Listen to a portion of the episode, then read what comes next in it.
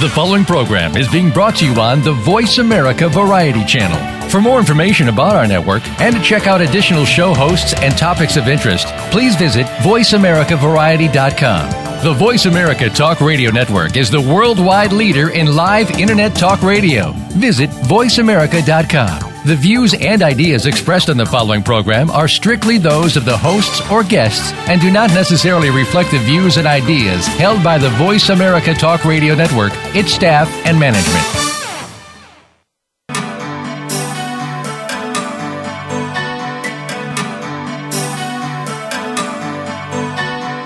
Welcome to Dr. Carol's Couch with your host, Dr. Carol Lieberman. All comments, views, and opinions are solely those of Dr. Lieberman, her guests, and callers. Now it's time to have a seat on Dr. Carol's couch. Here's your host, Dr. Carol Lieberman. And welcome to today's edition of Dr. Carol's Couch. I'm your psychiatrist host, Dr. Carol Lieberman. Well, today we're going to be talking about the gorilla in the room. Who's to blame? You've heard of the elephant in the room. Well, nowadays, at least this week, we have the gorilla in the room, and that is the gorilla in the Cincinnati Zoo, who was recently killed um, because a three-year-old boy somehow managed to get into his habitat um, somehow happened. His mother was not paying enough attention to him, not being careful enough, and in fact, he asked his mother uh, whether he he told his mother he wanted to go down there with the gorilla. And his mother said no, but then apparently turned the other way, and uh, she's been reported as being with several children several children at the zoo. It's not clear how many exactly, except that she has at least four with her current husband. And um, there's there's been quite a in my mind the reason why I'm calling a gorilla in the in the room is because um, although there's been a lot of blame put towards her on social media, um, I don't think that there has been enough. I don't think that the real that we're really getting down to um, just how how much danger not only this child but her other at least three children are in. Um, this does not seem to be a a um, just a one-time kind of incident, especially since the mother is refusing to take any responsibility. Um, we'll talk about that. We'll talk about you know who's to blame, the mother, the zoo, because really where I'm going with this is that although the mother has denied her responsibility at all in this matter, um, and has thanked the zoo for shooting the gorilla, uh, this endangered gorilla, endangered species gorilla, um, was shot, which is another thing that I want to talk about with my guest, whether that really had to have been um, the outcome, whether he had to have been shot. And of course, the zoo, the head of the zoo is protecting the people on his team who shot him. I mean, everybody's protecting themselves. And where I'm going with this is, I would not be surprised um, after the mother has thanked the zoo for shooting the gorilla and saving her son, that we have a lawsuit coming about um, by the family to the zoo complaining that they didn't have enough protection of the of the enclosure that her son should never have been able to get into the moat that her poor son who although he didn't really suffer any life endangering injuries uh we're going to have you know he's going to have PTSD i mean she's going to claim that he has PTSD and yes you know, is it possible? Certainly, that he was in the moat with the with the gorilla for approximately ten minutes. Um, of course, in my opinion, the gorilla was totally trying to protect the boy. But in any case, was that frightening for a three-year-old boy? Of course. Um, we're going to talk about that. We're also going to talk about what's disturbed me most about this is the um, the voice uh, of the mother, the words of the mother, and the voice of the mother that we have heard now um, because people took video as this was unfolding. And this seems like a very troubled woman. Aside from the fact that she, you know, wasn't paying enough attention to her child who had already warned her and said that he wanted to go down in the moat or whatever word he used being he wanted to be with the the gorilla. He wanted to go see the gorilla. Um you know, you would think that she would have done a little more to take him away from the gorilla, uh, from that exhibit. to take the whole lot of them. The other children she was supposedly taking care of as well, um, and and just gotten him out of danger. But the words that she uh, used, calling to him, uh, I want to analyze all of this with my guest, Dr. Lauren Lindner. When it comes to anything psychological and animal, she's the one to call. Um, Dr. Lindner is a psychologist. She, with uh, not only a PhD but a master's in public health, she has devoted her life to helping veterans and um, and animals, um, and creating various programs to in which veterans became helped through helping these um, these homeless homeless veterans have been helped by helping these homeless birds and homeless wolves. Um, she is she created a program at the VA in Los Angeles uh, called Birds of a Feather, a sanctuary for parrots. She's the head of this, the Association for Parent Care, Parrot Care. It should be parent care. Then she can help the woman who's un, went in the moat. And she now currently, for and for years, has been with her husband Matt Simmons, uh, running, creating, running the Lockwood Valley Animal Rescue Center which is for um, rescued wolf dogs and uh, also rescuing more veterans in the process. So, Lauren, welcome to the show. Thank you very much. And excuse me, thank you for having me and for not taking this matter lightly. Yes, well, go ahead. Pardon me. Well, yes, there's so many issues regarding this. The, the fact that this beautiful gorilla had to be killed over an incident like this uh, there's so many factors involved. The main issue I like to bring to light is the fact that there are 340, 350 uh, gorillas in captivity that we know of in, in, in this country. And whether or not that's the right thing for them to be, you know, for, is that, is that, is that the right place for them to be? Uh, I've written a couple of articles on the mental health of chimpanzees, which, just like gorillas, are very similar in genetic structure to, to our own, to human beings. And they need that kind of social interaction that is critical to their well-being. They need the kinds of comforts that are they're, they are accustomed to in in their their everyday life. That that is to preserve their psychological well-being. And gorillas every night make a nest that is essential for them. Their, their sleep of just, just like for humans is so important and to make themselves comfortable in that way. Uh, they are deprived of that in most zoo settings. Uh, the Cincinnati Zoo was something of an exception in that they created this gorilla world that enabled the gorillas to have a little bit more enrichment, a, more, a little bit more of, an, of a familiar environment that that allowed them to to roam where they would normally in in a kind of a, a, a mountainous or you know steep setting, and that's important for gorillas. Uh, it's also important for them to have protection from the heat. They don't get they don't like direct sunlight. They're they're forest dwelling animals. So just being in a zoo is not necessarily a good thing for this gorilla, let alone you know being killed so uh, that's an important point that I really want to bring up that that we look at the mental health of these animals, not just their physical health. And for many animals in captivity, their mental health needs are not being met. Huh. Well, that's interesting. Um, I mean, and I'm glad to hear that the Cincinnati Zoo was on. You know, that you think that that was one of the better zoos for that. I actually.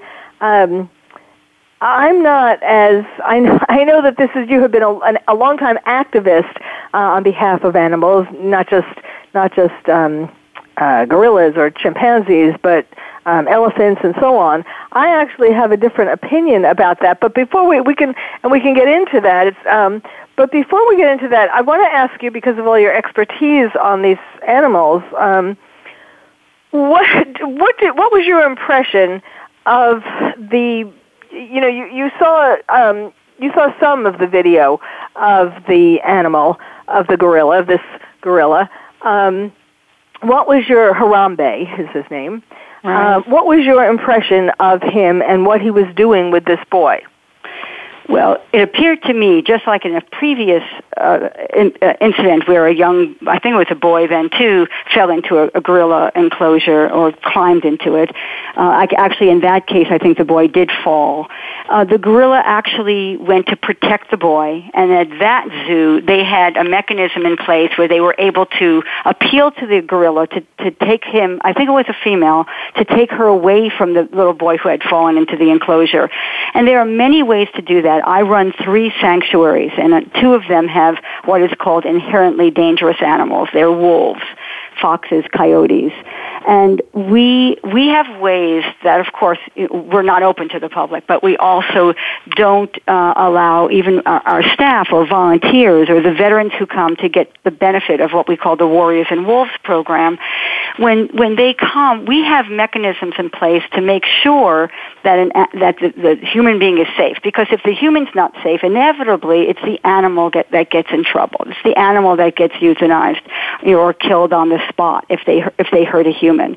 So we want to make sure that everybody is safe, and we have ways where we can um, rush in with um, a very thick sheet of um, uh, uh of um, tarp that can separate the human from the animal. Um, we can call, make, we have certain um, bells and bells and whistles to really call the animal off of off of the the human. A- animals like this that are this intelligent and are this social respond very well to novel stimuli. So if you introduce something new, a, a great big sound, or or your your you send your staff into the enclosure, that animal is going to attend to that and and and uh, switch their attention enough so you could grab the child away. In the last incident, that that gorilla was was obviously trying to safeguard that, that child from the other gorillas or, or from whatever other dangers that they perceived were present. In this case, it did not appear that the child was being um, was being harmed by the gorilla. The, the the gorilla, remember, is a 400 pound animal. So when he grabs a child or would grab his own child, he does it with a considerable amount of strength that might seem, you know, more to us than is is would, that you would encounter with a human. But the fact is, he was doing what a gorilla does. So he grabbed the boy. The boy was upright and standing next to the gorilla. There did not appear to be any direct danger to that child.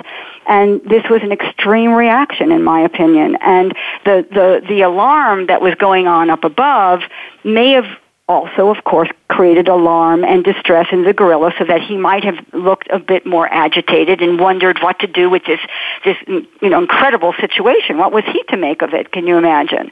So, right he he grabbed the boy thinking that maybe there's more danger maybe more people are going to fall in and invade his little habitat. But he certainly did not appear to be aggressive or or bite the child. I mean look at the look at the strength that that is incumbent in this animal. And he he did nothing to demonstrate that he was going to use that strength in a in a in a disastrous way. It yes, was an overreaction I, I totally totally agree with you. Um you know there was a there was a part when he he pulled the boy through the water to up to a land a landing. Um and yes like what you were saying you know this is how he would have he was protecting the boy. And it was like as what he would have done if he was protecting a baby of his. You know it's how he would have that's how they the animals do that that they you know it wasn't like he wasn't doing anything malicious or harmful. It was just the way that he would pull his own baby from the out of the water where these crazy people were screaming uh, and making all kinds of noise up above uh, to safety. And um, you know, somebody should have been uh, should have been trying to calm the crowd, of course. But um, but yes, I mean to think that the baby, the, the child, he's not, it wasn't a baby, but like the the the three year old um, was in there for almost ten minutes, and if the if the gorilla was going to kill him or hurt him or um, do something bad, he certainly would have done it in all that time. And um, so, what do you think of the, you know, what do you think of the fact that they um, shot him? I mean, do you think, do you know of any particular? Th- I mean, yeah, I was reading about that. That um, that in some cases, one way to deal get gorillas or um, uh, gorillas or in that um, in that family, animals in that family, is by either distracting them, offering them something else like food, or I mean, it seems like the people in the in the zoo they hadn't really had this kind of uh, problem before, and it seems like they did jump, you know, overreact too quickly. And I absolutely agree. They um, they said something like of 30 plus years where they had had no problems of this nature and maybe you get lax and maybe you don't do your uh, semi-annual trainings that of course any any USDA approved zoo you would imagine is required to do so that you have tranquilizer guns. And I understand that they don't work immediately and we we have experience with that. But um uh, but at that point you are distracting the animal right right then and there. And you you can run in you can send in zookeeper staff with um, with protective gear and uh, especially since this animal was not demonstrating any real aggressive tendencies at all. Or, and believe me, if he had, that the child would have been it would have been over very quickly, and it wouldn't there wouldn't have been this multi-minute you know interval. And so you have you have staff. You should have your trainings. You should have everything at the ready when you have inherently dangerous animals. And the truth is, gorillas aren't nearly as as dangerous as some of their other counterparts, like chimpanzees and so forth, who who you know are a bit more territorial in that regard. But still, that doesn't mean that they would have done anything um, dangerous either. It just means that you you are prepared for the worst case scenario, and the zoo needed to have other non-lethal means to address these kinds of issues. Every zoo needs to do that. Just as I said, our sanctuary does. Every sanctuary that I know of, and including uh, our, our own, where we are governed by U.S. Fish and Wildlife and USDA and, and county permits, you have to have um, mechanisms in place to ensure everyone's safety, and that includes the animals. Mm-hmm. You know, it's interesting. There, in an article I was reading, um, the the zoo director was saying. Um, uh, it was citing the case uh, in last week in Chile where a man with a suicide note, did you hear about this man yes, with a suicide yes. note in his pocket, stripped down and broke into a lion enclosure at the Santiago Zoo, right. where he was mauled before uh, before two of the animals were shot dead. So, and apparently they did practice.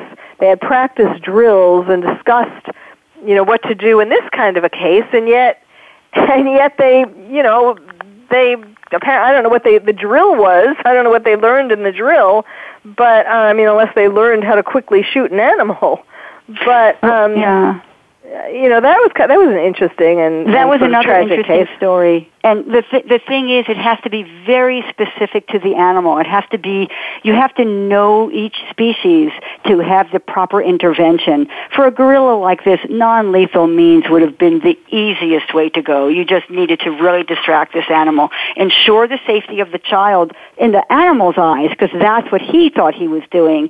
So if you quieted the crowd, backed them away from the area, calmed the situation down let the let the gorilla know that the child was safe, and then distract the gorilla to to release the child. I mean, there there are ways to do that. I don't know enough about that species to say. I know certainly what I would do if a wolf if there was a wolf attack, and and we and and then by the way, there are no known wild wolf attacks on humans in the lower 48 in in in North America at all.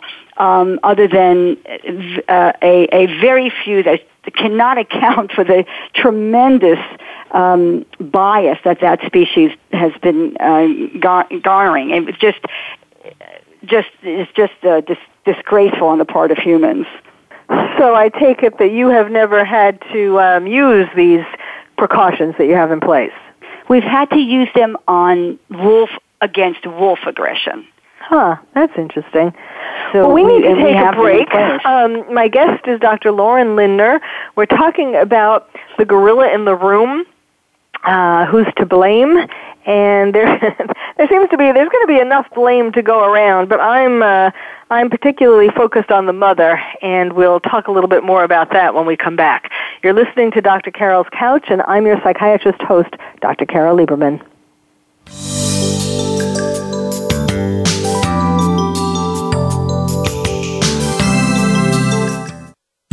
The experts. Call toll free right now 1 866 472 5787 and ask our All Star team to answer your question. That's 1 866 472 5787. Thank you for calling. VoiceAmerica.com. Are you having difficulty coping with these troubled times? Do you want help? Then contact Dr. Carol Lieberman today at www.drcarol.com. Dr. Carol is a certified psychiatrist who not only has won an Emmy, but is a regular on top television shows like Oprah Winfrey and Larry King. She's here to help you through books, CDs, and helplines. Having trouble relaxing? Check out her relaxation CD. Has the fear of terrorism crippled your life? Call the terrorism hotline. And if you're having trouble with relationships, check out her book, Bad Boys. Dr. Carol wants to help you today, so contact her at www.drcarol.com or for immediate help at 1 900 860 COPE. Get help making sense of these troubled times. www.drcarol.com. Stimulating talk Gets those synapses in the brain firing really fast. all the time. The number one internet talk station where your opinion counts. VoiceAmerica.com. Welcome back to Dr. Carol's Couch. If you have a question or comment for Dr. Carol, dial toll free at 1 866 472 5788. Now back to the show. Here's Dr. Carol Lieberman. And welcome back to Dr. Carol's Couch. I'm your psychiatrist host, Dr. Carol Lieberman, talking with you today about the gorilla in the room.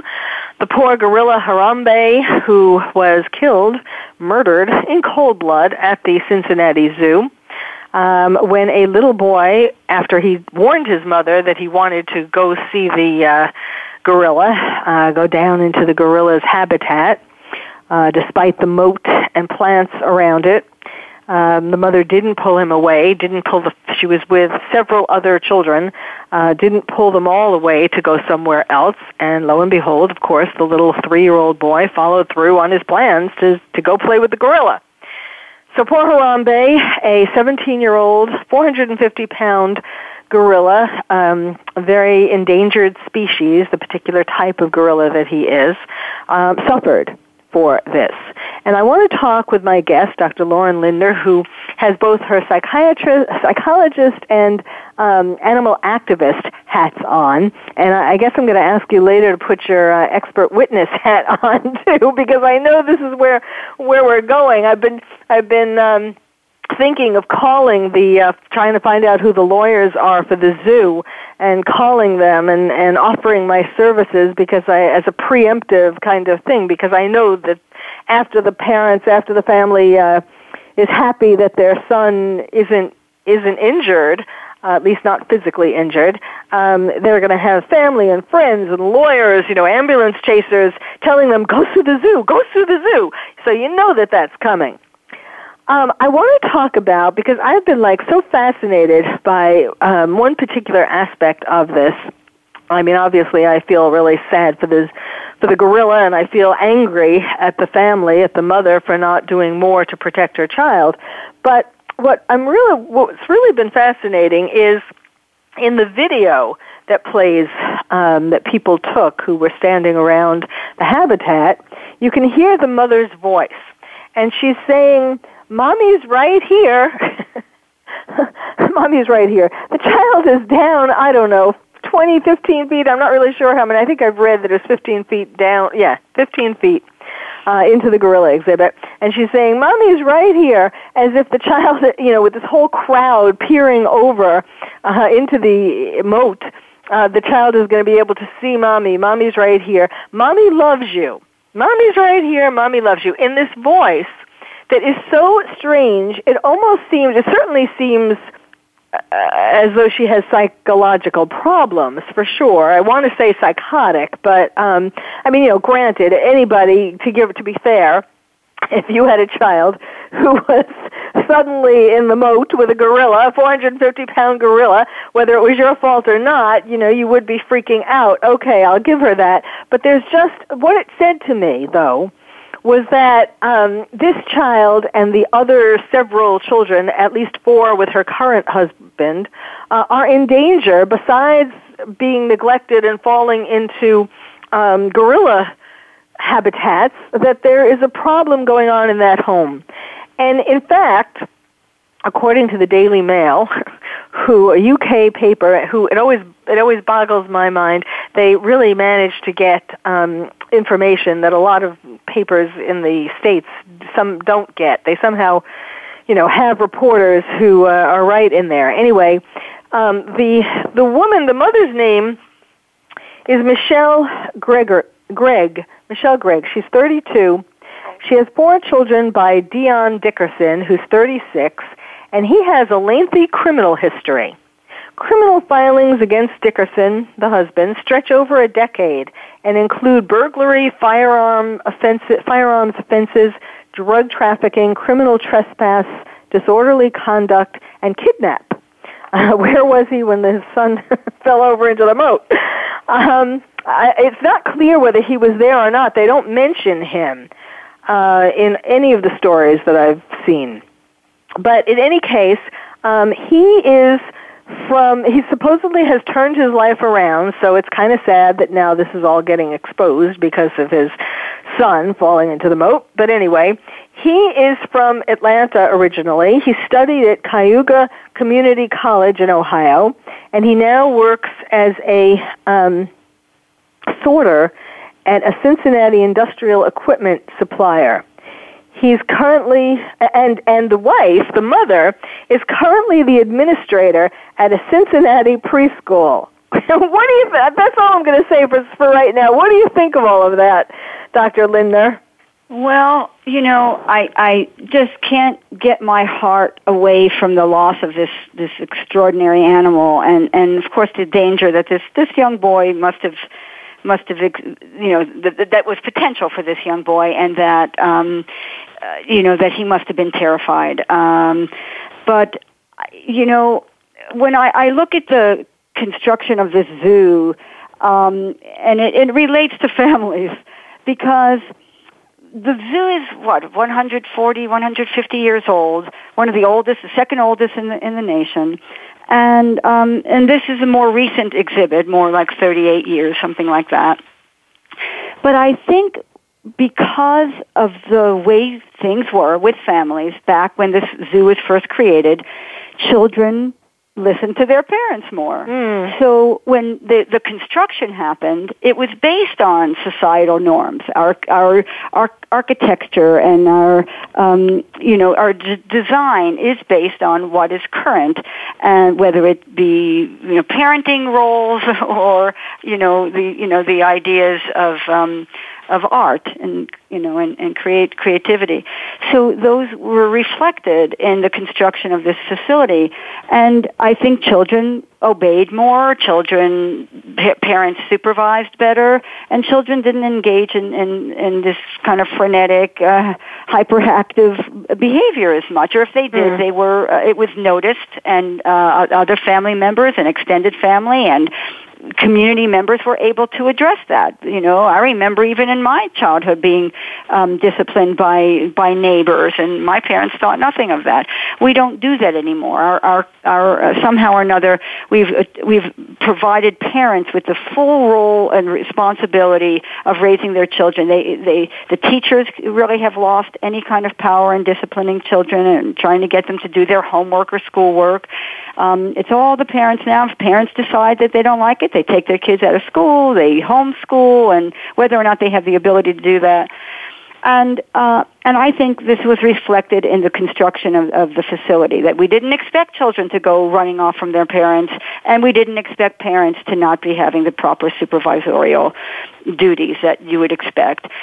So now maybe we have to think about when we construct things not so much as a, of, a, of adults climbing over, but you know, looking at it from a very low vantage point and making sure that children and, and maybe even service animals that people bring to the to the facility can't get through uh, any of these openings. But yes, it certainly reflects a lack of um, parental supervision and um, and I'm sure this is not the only place that this has happened. I'm sure that this is reflected in preschools or you know, at at home, and um, you know, this this kind of behavior um, just unfortunately you know, doesn't get better without parental involvement.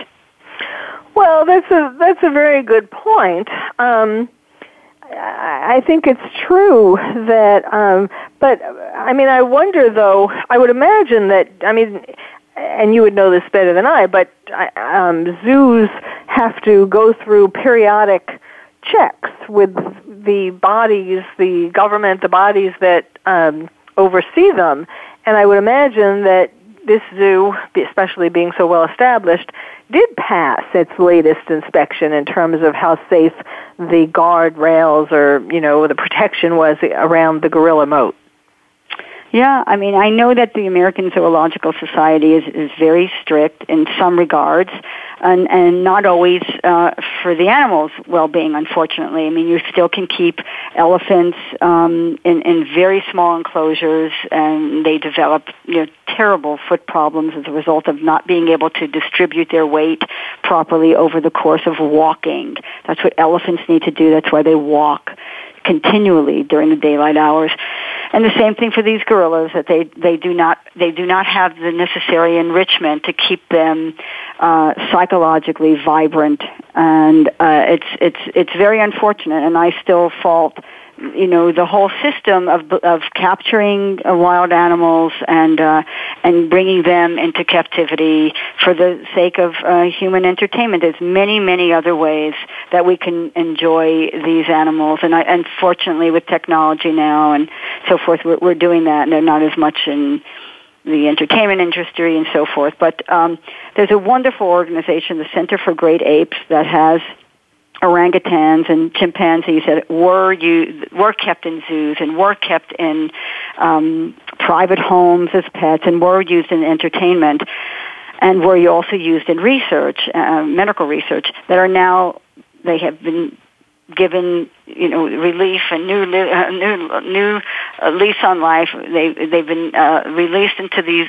to the sanctuary, and it's just remarkable to go there. I've been I was there just several months ago, and to see these animals living in a way that um, you know nature intended uh, is is really remarkable, and, and really so, the only way that they should live if if if they have to be in captivity. And this is a sanctuary where? It's in Florida. Um, uh-huh. And people, it's open to the public. It is open to the public. It's called the Center for Great Apes, and uh, they do wonderful, wonderful work for captive uh, um, great apes, like gorillas and orangutans and chimpanzees and human beings. Are one of the great apes. we lest what, we forget. So I mean, is it is it just a matter of um, providing each of them with more space? I mean, what do they do differently than some of the zoos or the Cincinnati Zoo uh, did, for example? It is just it's mind blowing is all I can say. When you go there, it's in a tropical setting in Florida with trees overgrowing the um, the. Uh, uh, I don't, I don't want to say exhibits, but the uh, the large enclosures. They're multi-story high for the chimpanzees, so that they can climb up and build their nests in mm. trees, which they are so accustomed to doing and is so essential to their well-being, as I've said and they have all kinds of enrichment. They're kept in troops. They're kept in you know groups of other conspecifics, others of the same species, which is also essential to them so that they're able to establish their, their appropriate hierarchies. And then for the orangutans, they have tunnels that they can run through because orangutans are, are tree-dwelling creatures and they really need to be able to live in, in a tree-like environment. So they have this amazing tunnel system that allows them to run a, a tunnel through the trees. So it's not underground, it's just on mm. top of the trees. They have tunnels running through the trees and it's it's really developed with with that species in mind. How, what what does that species need in the wild? And since they cannot be released re-released into the wild, they then can live in a in a, in a facsimile of what they would have had the, the, the appropriate foods that they need to eat. Uh, many zoos, according to the AZA, require that they eat only this kind of monotonous um, zoo diet. Um, at the Center for Great Apes, they get all kinds of amazing um, palate enrichment, and um, you could see the, the, the difference in them. You can see how happy they are versus when you go to a, a zoo-like setting. Hmm. Hmm. So, um, but yes, I mean everyone needs to um, to bear responsibility and to bear witness to this, and and recognize that we all contribute by you know going to zoos, and uh, and part of what zoos also do, and that's this this this beautiful silverback male was going to be used as part of their breeding program, and and and yes, we need more gorillas, but do we need more gorillas in captivity? What That's kind so- of life is that for the animals? So he was going to be used as part of their cap their their cap captive breeding program and and and the Cincinnati Zoo isn't going to be able to keep all of those animals as beautiful as their gorilla world may be that those babies are going to be sold to other zoos and other zoos may not have the capacity to care for a, a, a gorilla as as well and and it just becomes um uh, an ongoing problem. That's why at our sanctuary we are required, and any decent sanctuary requires that you spay and neuter all of your animals because you're going to eventually grow out of space. Hmm. That's interesting. And But- how do you how do you properly care for a, a burgeoning population? You have to make sure that but you if it's an that. endangered, but if it's an endangered species like uh, Harambe was, this gorilla that we're talking about at the Cincinnati Zoo, I mean that's why they were. Um, I mean, fortunately, the pa- they saved his sperm, so um, they will be able to still make some use out of that. Um, but but you know that's kind of the point. If they're if they're endangered, they do want to make more of them, little baby Here- here's, the, here's the problem, and, and of course, if they're endangered, and this is a captive breeding program that will release these animals to the wild, then that makes sense. If you're just preserving them so that they can just be in cages for people to look at and go, oh, there's the last of the lowland gorilla, what good is it? Who, who does that benefit? Certainly not that species you have to if you're going to breed you need to release these animals back into the wild and protect them in the wild. Right now i have a friend who's fighting poachers in congo and in angola and they're they they are killing these uh, gorillas for their hands to make ashtrays. Wow. they're killing these gorillas for bushmeat it's it's a very very prom, a prevalent problem right now in the, in equatorial Africa, and they these these these animals are not going to last long in, in their areas as long as human encroachment continues, and there are so few protections and so few, few people who are willing to literally put their lives on the lines because the poachers kill them too.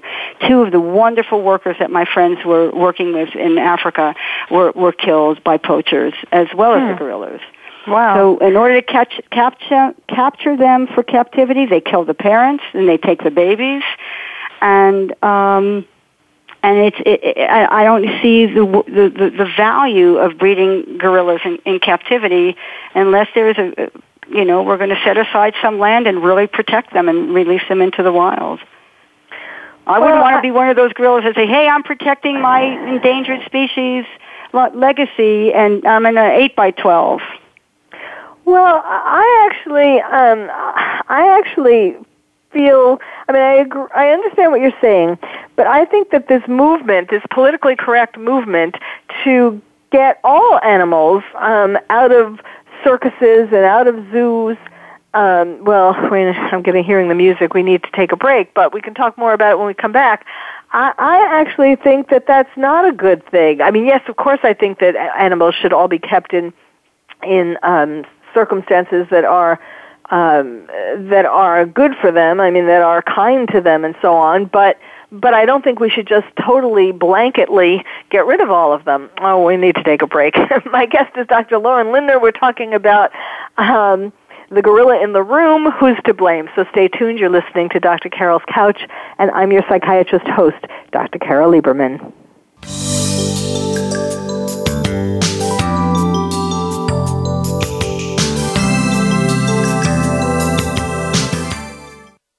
Ask the experts. Call toll free right now 1 866 472 5787 and ask our All Star team to answer your question. That's 1 866 472 5787.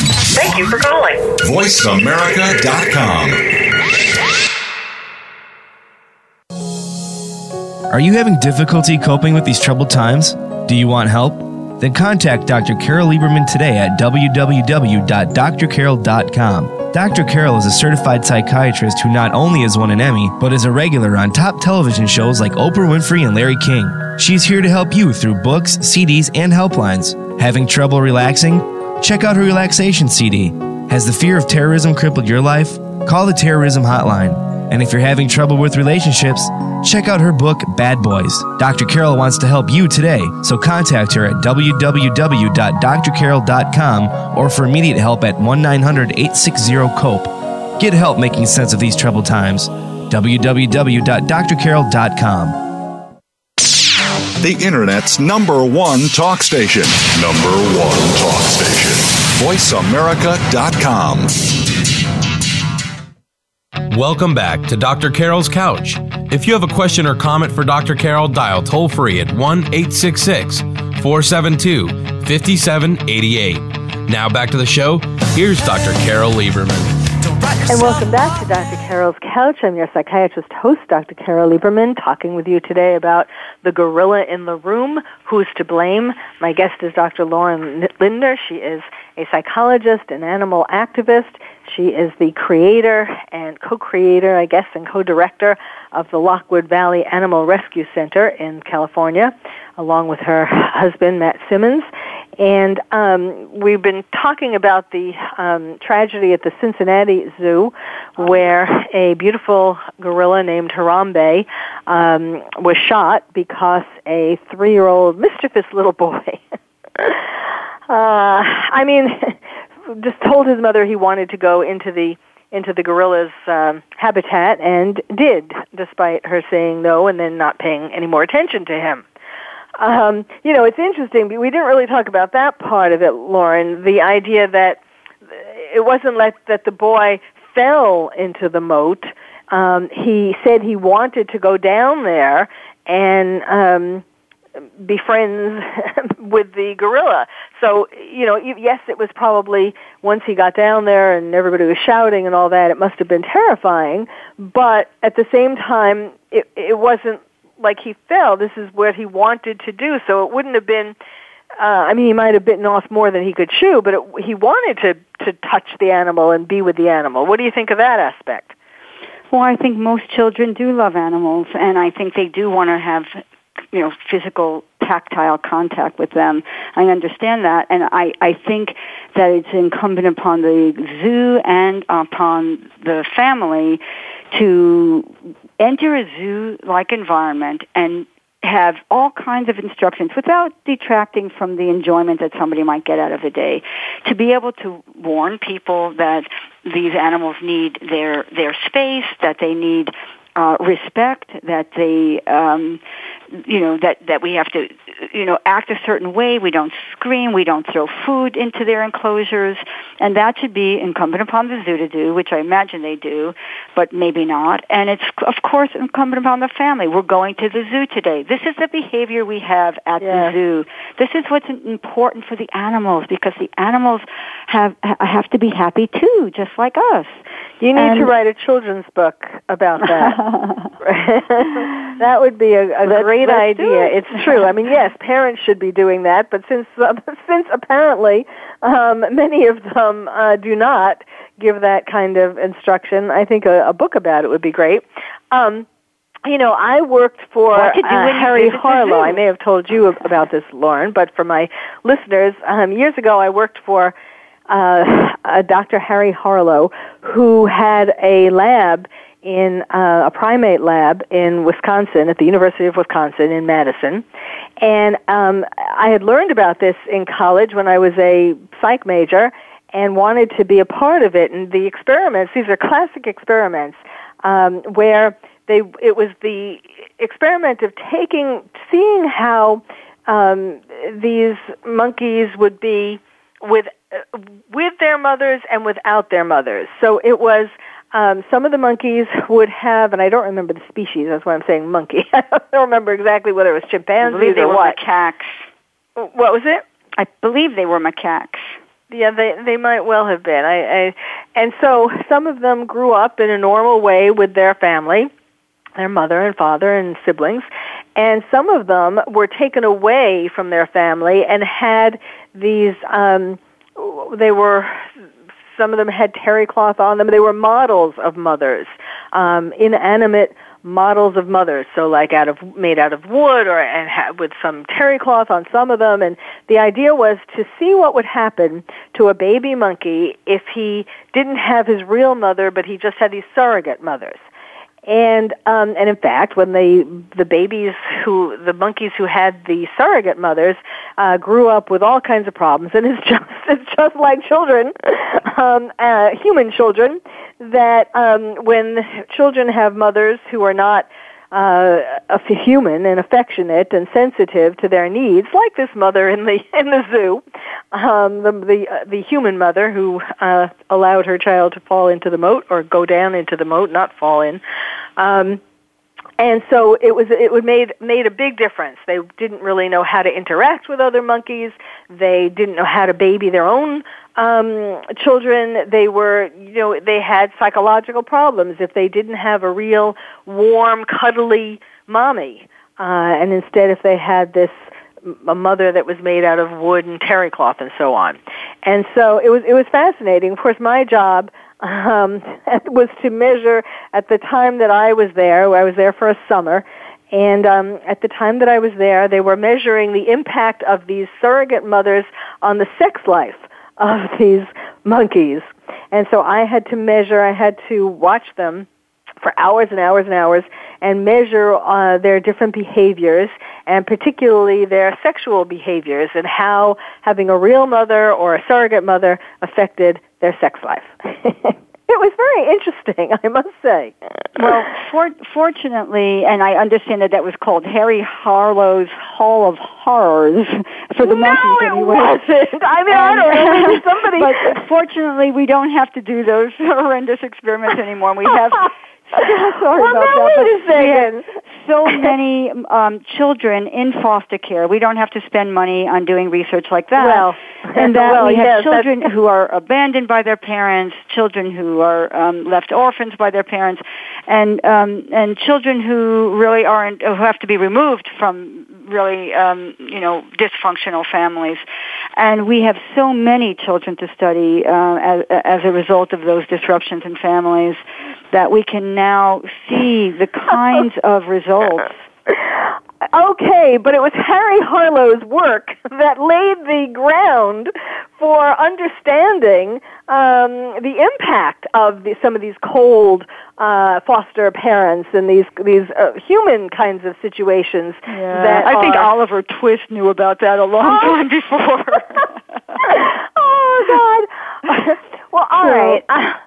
I wanted but, to, but anyway, we're, it, it is true that those kinds of early childhood deficits lead to significant problems later on, and um, and I think you're referring to this family, which you know, of course, not knowing them, I, I certainly can't make any any profound judgments, but you know, when you have somebody who may have had criminal activity, then you're expecting that there's a possibility that there might have been incarceration, uh, there might have been periods of separation from the child, and all of those could have had a significant impact on this child's behavior. We don't know if there was in utero exposure, and I do not know this.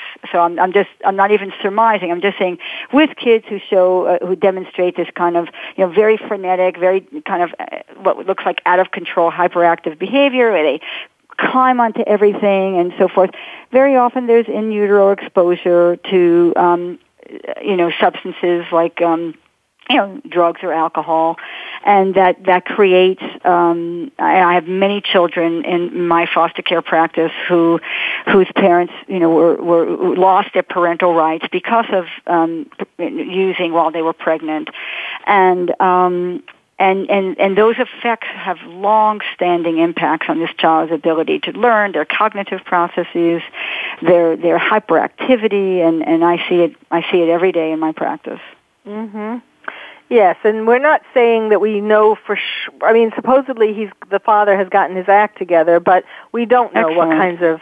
I mean, surely this isn't the only incidence of less than perfect uh, maternal behavior. Um, to go back to what you were, you know, our disagreement apparently about um, the the validity, the value of having animals like gorillas and elephants and so on in captivity in circuses and zoos, um, I do feel that it is important.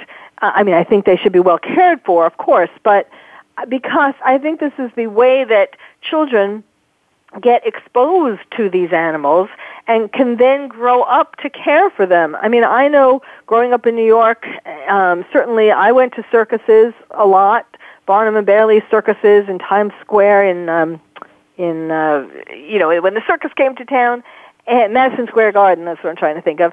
Um, and um, there are other kinds of circuses in Times Square, but the ones with the elephants were in Madison Square Garden. And um, and of course zoos. The Bronx Zoo is a great zoo. Um, and it made me care more about these animals, and so it made me want to protect them, want to donate to um, to uh, organizations, charities that help take care of them, and so on. And and I think that this exposure as a child to zoos, to circuses, to wherever you could see these animals um, is important. Uh, and I and I agree to some extent, but I think it goes both ways. There are also very sensitive children who, uh, not to say that you weren't, because I was like you. I just wanted to see them. I loved to see the cops on horses in Manhattan. You know, I, I, I loved all of that and it made me very very happy to see animals whenever I could.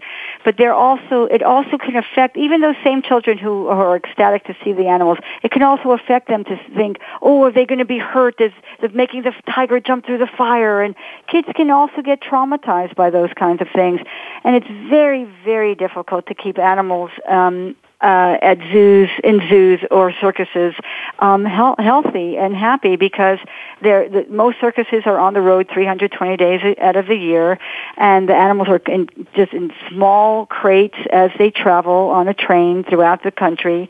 And and when once children know that and learn about that aspect of it, um, it's you know it, it it's it's hurtful. So it has it has a, it's a double edged sword, and yeah. hopefully now there's with with with what Barnum and Bailey are doing, which is you know really groundbreaking, is that they're going to you know eliminate their elephants from the circus, and they're going to provide a, a sanctuary for them so that people can come see them in a natural setting because if, like I said earlier, if elephants cannot move and distribute their weight, they get horrible uh, foot problems, and especially those that are kept on on chains all the time, which they have oh. to do in circuses.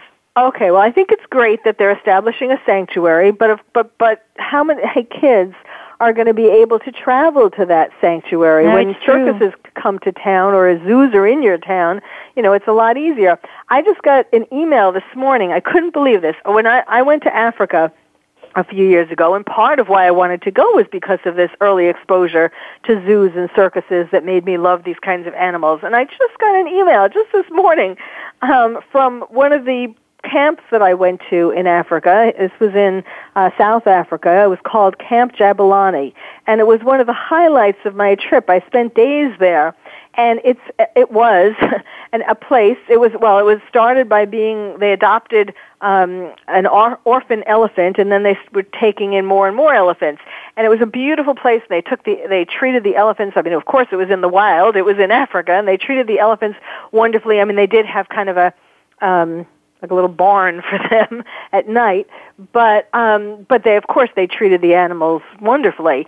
And I just got an email saying that they are now no longer going to have uh, elephant safaris. They would have elephants that you could go and observe. But what what they had when I was there was that you would go out in the morning and go out in the afternoon on the elephant's back.